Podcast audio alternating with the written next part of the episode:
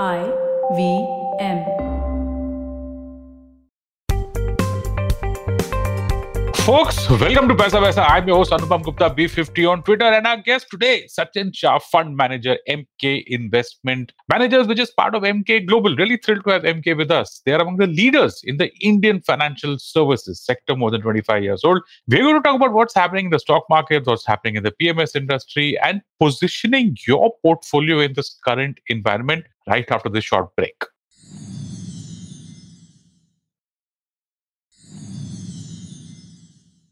And welcome back. Sachin, welcome to Paisa Vaisa. Thank you so much for doing this for our listeners. Thank you. Thank you, Anupam. It's really a pleasure uh, and have, uh, would like to share as much as we can today possible. Look forward to that, Sachin. So let's start with a brief background on the Emkay Group as such, Emkay Global as it's called, what it does, and of course on the part that you represent, which is Emkay Investment Managers Limited. Sure. So, you know, Emkay Global Financial Services, right? It's more than a 25 year old firm you know founded by two first generation entrepreneurs mr krishna kumar karwa and mr prakash kacholia both of them chartered accountants. And they started this business as equity broking business. And of course within the equity broking business they focused more on the institutional equity broking right? And you know obviously to get the institutional investors on your platform to transact uh, the value addition that Emkay as a firm offered was a very good insights on the research side, right? So equity research has been the backbone of Emkay as a group for more than two and a half decades, and uh, you know, and because our research has been very well, you know, recognized, appreciated by the institutional investors. Today, Emkay is probably one of the top institutional broking house for the domestic institutional investors. I think our market share is closer to 4%. And as you know, maximum that's allowed mandatory is not beyond 5%. So we are among the top 10, top 15 brokers. Most of the insurance companies, a lot of foreign institutional investors, a lot of large banks, proprietary uh, you know, desks, they all you know do their transactions through Emkay's uh, terminals. So today Emkay has a very very strong position on the institutional broking side. The backbone of this is of course the research. Now because research has been uh, the the forte of Emkay uh, we as a natural extension to a lot of other equity uh, other capital markets businesses Emkay has spread out itself into other businesses say be it uh, commodities broking be it forex broking be it investment banking be it Emkay wealth right? And then of course also Emkay investment managers which is what is what i represent. And uh, so Emkay Investment Managers is also more than a decade old firm. We are a separate 100% subsidiary of Emkay Global. And Emkay Investment Managers is essentially the asset management arm of Emkay Global. So we are SEBI registered portfolio managers and we also have the AIF uh, license now. So we manage discretionary and advisory assets for Indian equities uh, for more than a decade now and of course uh, we are a team of almost Emkay investment managers is now a team of more than uh, 15 to 18 people across fund management research business development sales uh, operations you know so on and so forth. Sure. Uh, so that is that is what uh, in a nutshell Emkay group is all about. Okay Sachin, let's talk about your clients. You know the hnis family offices that probably make the bulk of your client base. How have their flows held up so far in your products in the PMS and AIF, in especially in these last few months of volatility? Right. So you know, actually, it's quite interesting that the the investors have not shown any kind of nervousness or any kind of panic in the recent times also so obviously the last two years markets were very good for the last six months, I think markets have been a bit jittery. In fact, we have also seen now decent amount of correction in stock prices across the board, right? Uh, at least five to ten percent across, maybe a little more also in some of the pockets, right? But very interestingly, I think the investors have been uh, very, very matured.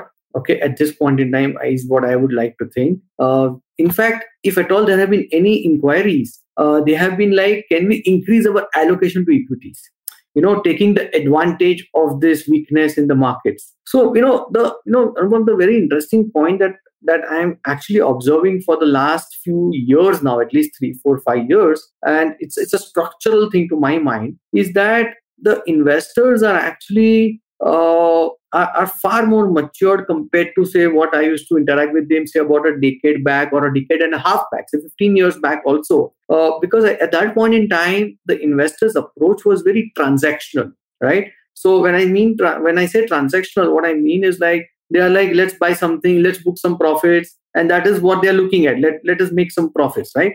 But today when I am interacting with most of my investors and particularly the high net worth individuals, corporate clients, and I think even on the mutual fund side, if you see the way the SIP flows are, I think the whole approach is is not so much transactional, but it is more of an as an asset class, right? So everybody is creating an asset class for from equities, and you know they have a goal oriented to it somebody might have a retirement planning with that asset. Somebody might have a plan of uh, say children's education at after 15 20 years. Somebody have, might have a plan to pass on this to the next generation. How do we make sure that the wealth that we have created is not uh, say doesn't lose its value due to inflation right? So to keep up to that inflation they want to invest into an asset class which will at least match the inflation or maybe marginally better. So the whole approach is now a very very asset focused, asset oriented rather than a transaction based. And I think that's a paradigm shift to my mind when I see see because these are these are changes which happen very small but on a regular basis, and then they are actually a big structural reform, right? So that is one thing that I have observed that mm. investors are no more panicking, you know, as long as they believe that they, they want to create equity as an asset class as a part of their savings. Very interesting. So when you say transactional, I'm assuming that what you mean is chasing returns. You know, that what we used to see 10, 15, 20 years ago, that when the market is going up, people come in, and when the market is going down, they're not interested in talking at all, which is, I think, fairly normal. You're saying that there's probably a trend shift in that. You think this will sustain? You think that people are now actually recognizing that, you know, the potential? I'm still saying potential because last six months have been weak for equities. But going forward over the longer term, do you think you're seeing your clients probably even on a broader basis, retail investors believing in equities having the potential to beat um, inflation? I, I think so, and and the reason is two three because see most of the people who have been in equity since 2004 5 6 right uh, as long as they have stayed along right in spite of say 2008 9 the global financial crisis. Then in 2011 12 13 also we had some commodity challenges right if you see in the very recent times, we had demonetization, we had GST. I'm talking about the local factors. We had COVID, which is a global factor and also a local factor. In spite of all of this, right? If you have been an investor for more than 10 years, 12 years, 13 years, 14 years, and there have been multiple people like that, and it's not that only if you are beneficiary, but if you have benefited, you will talk to 10 other people and people look at it, right? Most of you know have earned at least double digit right? And which is significantly higher than your bank fixed deposit rates, right? Just comparison an apple to apple in terms of if I would have put that money in a bank FD and if I would have stayed there for seven years doing nothing, if I stay in a equity doing nothing, I still have made about at least 50% to 100% extra over my bank FD, right? You know, as they say, one and a half to 2x over the is my risk premium over the risk free rate, right? So if if that is what investors have already tasted that blood, right, have mm. already mm. experienced that uh, extra returns because of they investing in equities and asset class. So the belief now in equities is there, and that's why, as I said, that the and, and you know, and even the numbers are speaking. Like for example, in spite of the COVID, in spite of demon, in spite of GST, in spite of the last six months of weakness, the SIP flows are very steady. Yeah. Right. SIP flows continue to be the 10,000 crore rupees a month, which is a very, very decent number to my mind today. 1 lakh 20,000 crore on an annual number. Plus, you have the insurance money which comes into the market. This is all I'm talking the domestic flows, right? Plus, you have some part percentage of EF, EPFOs and the PPF coming into the markets, right? So, all of that put together is a good, steady, about almost 300,000, you know, uh, lakh crores plus number yeah. annually basis coming into Indian equities. And this has been there for more than five years now. So the numbers speak itself that the maturity has come into play. And I believe that, uh, and also, you know, the other important thing is that today, uh, when people look around with their uh, businesses, right, most of the businesses are actually very busy, right? Uh, our exports have gone to the roof. GST collections are at one of the highest, right? So all these data points are very clearly uh, suggesting that the, the domestic economy is very vibrant. So that feel good factor also gives confidence to investors that the domestic economy seems to be on a growth trajectory. We are into an up cycle. So I think, you know, and I think the last but not the least, I think also very important, the alternate, right? The alternate avenues to invest are also very limited where you get double digit returns. Hmm, hmm. Right. Fair so enough. all of this has culminated where they are, they are getting this uh, maturity, I would like say. Sure. So before we go into the break, Sachin, I wanted to talk about this trend that I'm seeing in the high net worth side. Okay, where because now we we are talking about equities, but within equities there's mutual funds and then there is what's called as direct equity. So for the HNIs, apparently there's a shift from exiting mutual funds and going into something like a PMS, something like like an AF. AF, chalo, fir bhi, you know, it's more of a evolved product, but as compared to PMS and a different taxation structure also. So what's what's your view on this uh, trend? No, Anupam, you're absolutely right. I think both PMS and even AIF, we are clearly seeing a trend where uh, high net worth individuals, large family offices, okay? Because if you, as we all know, that in the last five ten years, so many large business houses have actually got sold out, right? And so they would have encashed a lot of ca- uh, you know, capital. In fact, a lot of these private equity investors are also kind of uh, getting you know uh, selling some part of their stakes and they're getting this money from the startups and all of that right? So from all of this yes there is a decent amount of capital uh, with large high net worth individuals corporates family offices across. Uh, in our interaction again we do echo what you're saying that the, the trend is where they would like to go more bespoke right? They want it to be much more customized. They want it to be much more personalized right? Like for example just for example today an a senior executive in an it firm okay? He has tons of esops right? And he has obviously capitalized on some of it but still maybe 70% of his net worth is in esops the balance 30% could be a large amount which he needs to invest. Now when he wants to invest he wants to make sure of one thing that the balance 30% doesn't go into any it companies IT sector because anyways he's 70% loaded into his network into one sector. So he wants to de-risk himself. Now, if he goes into a mutual fund, it's very difficult for him to get that diversification. But if he comes to a PMS, a customized PMS can be created for him where no allocation will be done to IT, right? Or like for example, there are some large investors, it's a, it's an individual preference where they say that you know as a family we don't want to invest into any sinful business. What is sinful is their perception. That is every individual's perception right? But they may decide that we don't want to be in a tobacco business. We don't want to be in alcohol beverages business right? And there will be multiple of this. So again that personalization or customization comes into this. So these are some of the factors over and above this. The other very interesting part is in terms of the risk profiling right uh, like for a high net worth individuals, you might say that I have already done my asset allocation quite well, right? Suppose if I have a, a few hundred million dollars of assets, and if I already have 70, 75% parked into the fixed income or a risk free kind of a asset, the balance 30%, I want to take a little bit of an extra uh, concentrated kind of a portfolio. Now, in a typical mutual fund, you'll have 50, 60 stocks at least, right? Uh, whereas if he wants a concentrated portfolio, like say just 15 stocks, or 12 stocks or i want to take a concentrated bet in just five sectors right? No those kind of bets are probably only possible under pms structure and to some extent in the aif structure right? So again for the return expectations that they would like it to be right? The customization that they can get under pms is also very important. The third part which is also one of the very interesting points that we have come across a lot of high net worth individuals feel that the kind of the returns that the mutual funds have delivered are not in sync with the fees that they have charged right? So for example today most of the mutual funds will have a fixed management fee of anywhere between 1% to 2 2.5% irrespective of the incomes right? Uh, irrespective of the returns that they would have delivered on that year. So because it's a fixed management fee concept.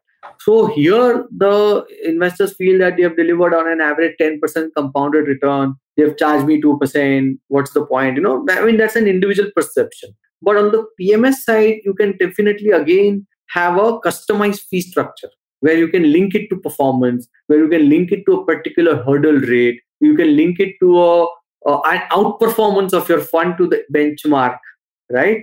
Uh, so you know all of these concepts are also very fast evolving within the PMS and the AIF structures. So because of some of these reasons, uh, clearly the large HNI corporate family offices uh, are really structuring a lot of their investments you know keeping all of this into their profile and then uh, you know investing. Very interesting. So folks on that note we're going to take a small break. When we come back the real meat of this show so to say is sachin's outlook on the stock markets on the economy inflation interest all of that on the other side of this break. Don't go anywhere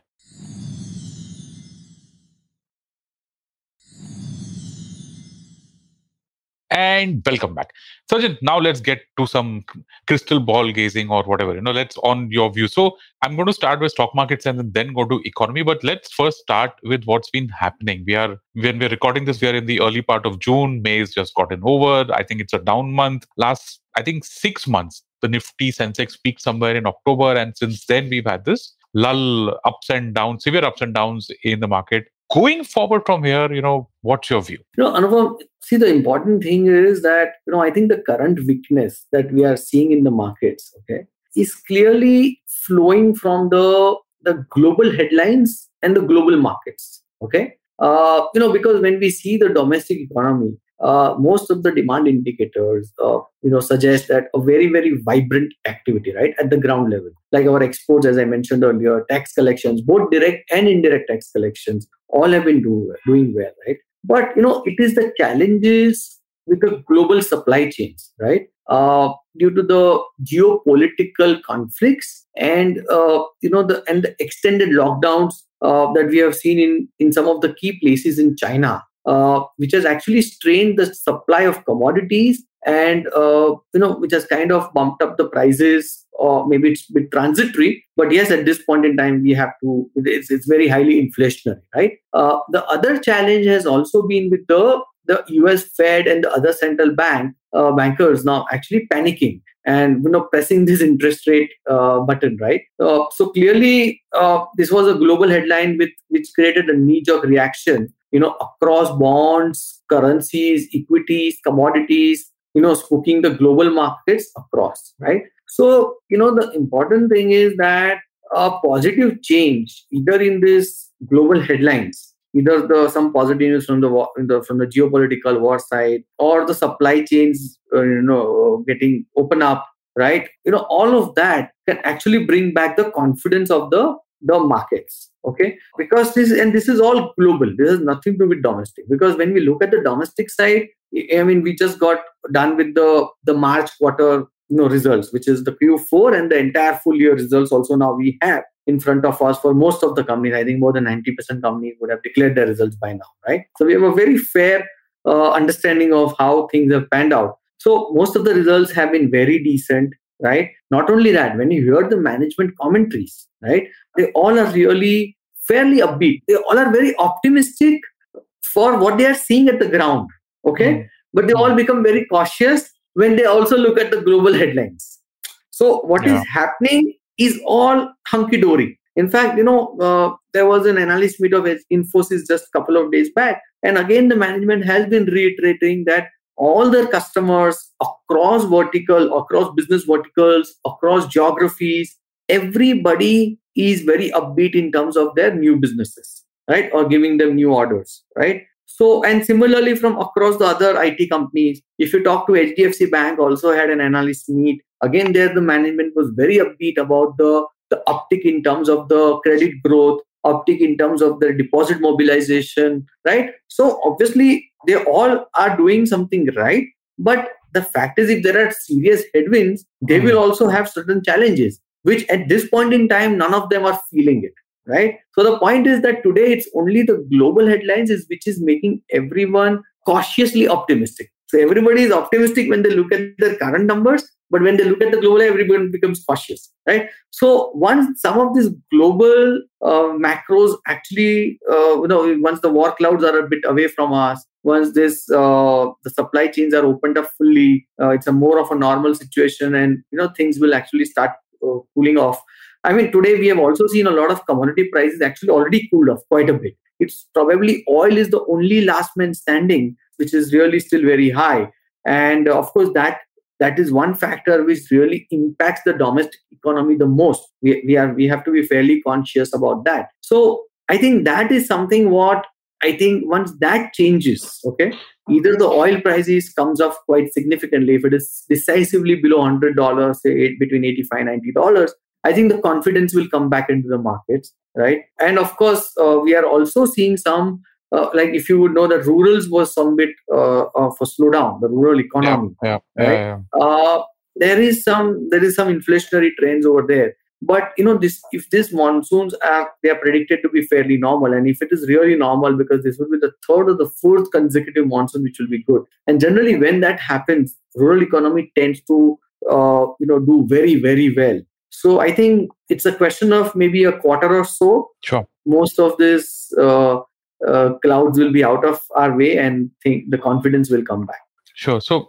just coming to the domestic economy now, let's forget whatever's happened in FY 20, 21, 22. Going forward from here, do you think um, we've got what it takes to sustain the 7 8% GDP growth? What's what's your view on the economy?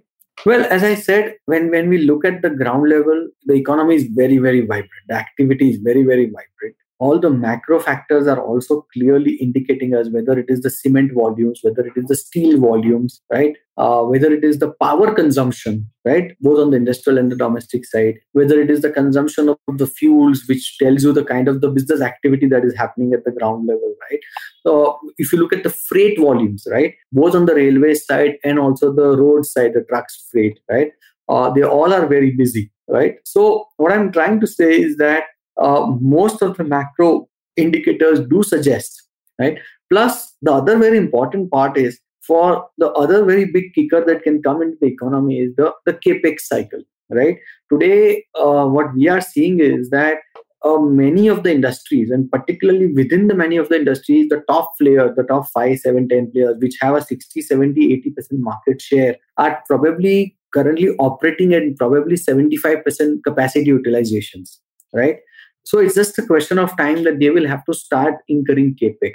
Now, once we get into the positive cycle of the capex, the virtuous cycle of capex, it again adds to your GDP growth significantly. Like today, if you talk to the textile guys, right? If they want a new plant machinery, if they want a new machinery for their weaving, spindles, or whatever, it is at least a 24 to 30 months waiting right so again Wow. uh, you know so from from that perspective i think the capex cycle is at the cusp of getting kicked in right and otherwise also today the way we are looking at is the overall manufacturing as a you know from in, in the country is actually uh, going to do very well over the next three to five years. Uh, whether it is the china plus one factor because today uh, many of the industries where india has proven its skills in terms of the precision engineering or in terms of the quality side or in terms of the scale. So whether it is textiles whether it is auto ancillaries whether it is specialty chemicals whether it is pharma whether it is uh, you know IT, all of these industries, wherever we have seen that Indian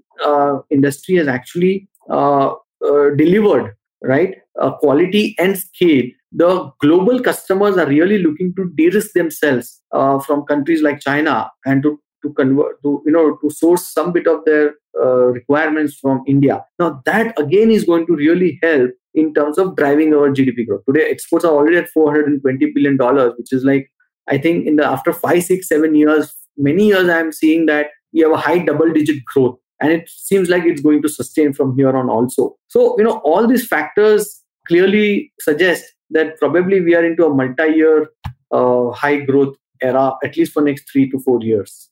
Got it.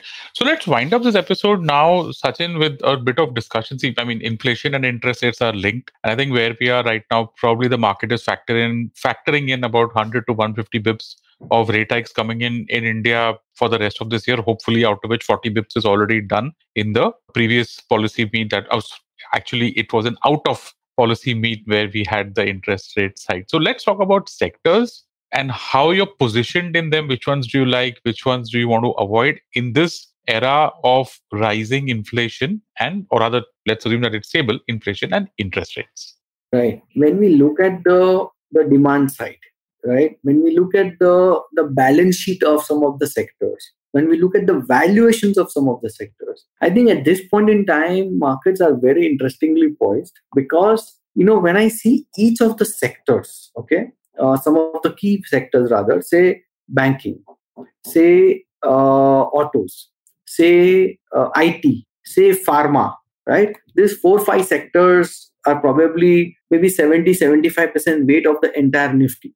Okay, because banking is almost 35 40%, IT is another 15%, pharma is another 7 8%, auto is another 6 7%, right? So all of this put together is closer to about 70 75% kind of weight across the board, right? Now, if you look at each of the leaders in each of these sectors, right? So banking, may you will have, say, within the private sector banking, you'll have HDFC Bank and ICICI Bank, right?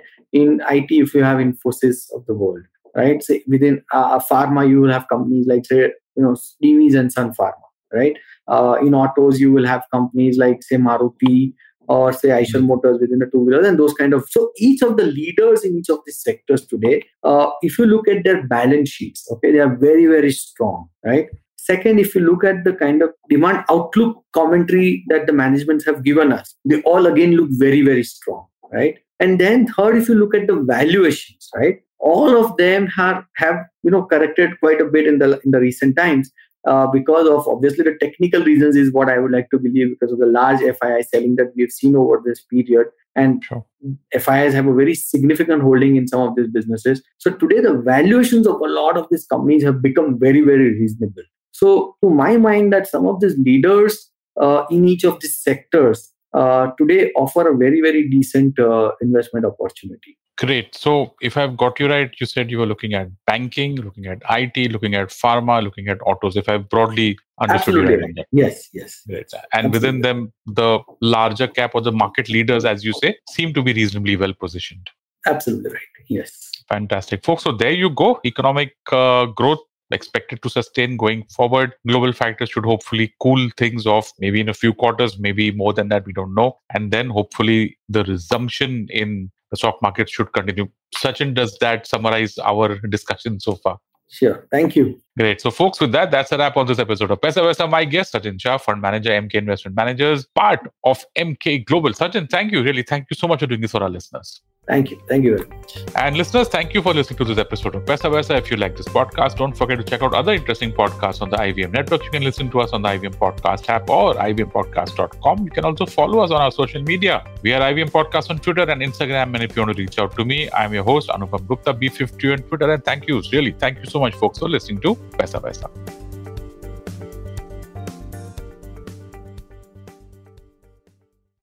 No material on the show should be considered as financial advice. The material on the show is for informational purposes only. Please consult a financial advisor before taking any investment decision.